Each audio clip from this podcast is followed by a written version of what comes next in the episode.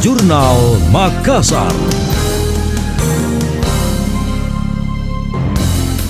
Saya Emil Faris dalam Jurnal Makassar. Proses dan tahapan penilaian calon pejabat yang mengikuti seleksi terbuka masih dilakukan. Setelah uji kompetensi, tim ini akan merampungkan semua tahapan untuk perangkingan tiga besar calon pejabat terbaik. Ketua Pansel Profesor Aminuddin Ilmar mengatakan ingin menyelesaikan kerja secepatnya. Targetnya tiga nama bakal diumumkan pekan depan sesuai keinginan wali kota, sehingga sudah ada 24 pejabat definitif sebelum pergantian tahun ini sekarang asesmen.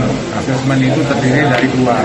Yang pertama asesmen pribadi, kemudian asesmen kelompok. Dan asesmen pribadi itu untuk lebih melihat pada kompetensi uh, kapasitas dari yang bersangkutan. Sedangkan kompetensi kelompok itu sebenarnya lebih melihat bagaimana dia bekerja sama. Jangan sampai kan ada orang punya ego sektoral masing-masing, tidak mau bekerja sama dengan orang lain. Itu juga menjadi bagian penilaian.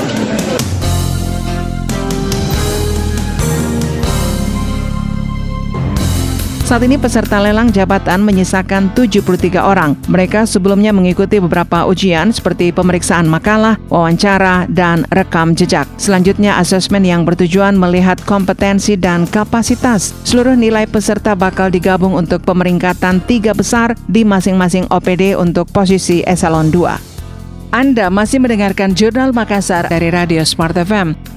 Seleksi tenaga Laskar Pelangi diagendakan pada 18 Desember 2021. Pemerintah melalui Badan Kepegawaian dan Pengembangan Sumber Daya Manusia BKPSDM telah menetapkan lokasi yaitu di Stadion Barombong. Kepala BKPSDM Siswanta Atas mengatakan tempat itu baru sebatas usulan. Pihaknya sejauh ini menunggu persetujuan wali kota. Dia menyebut dari 15.000 orang yang mengikuti seleksi ada 3.000 di antaranya orang baru. Sementara 12.000 lainnya adalah tenaga kontrak yang tercatat dicatat berdasarkan verifikasi. Laskar Pelangi merupakan kepanjangan dari Laskar Pelayanan Publik Integritas, pengganti tenaga kontrak atau honorer. Siswanta menambahkan masih sementara mempersiapkan teknis pelaksanaan seleksi, termasuk mekanisme para pelamar yang akan mengikuti seleksi.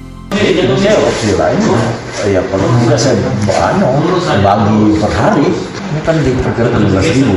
Saya bagi per hari, kalau tidak ada ya saya kata satu hari sampai 2 ribu mungkin. Ya, dan opsi-opsi lain yang anu, musim hujan kan sudah sudah bikin di darah tapi lempar semua di mana-mana sudah hmm. website-nya ya. supaya jangan percaya semuanya yang dia mencari perhitungan mengatasnamakan BKPSDM dan sudah lempar tidak ada hmm. Ada yang surat edaran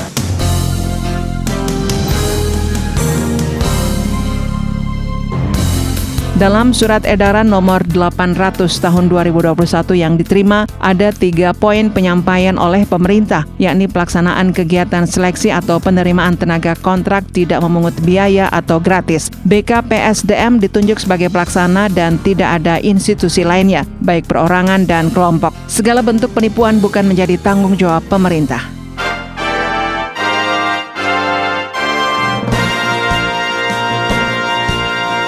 Demikian tadi, Jurnal Makassar.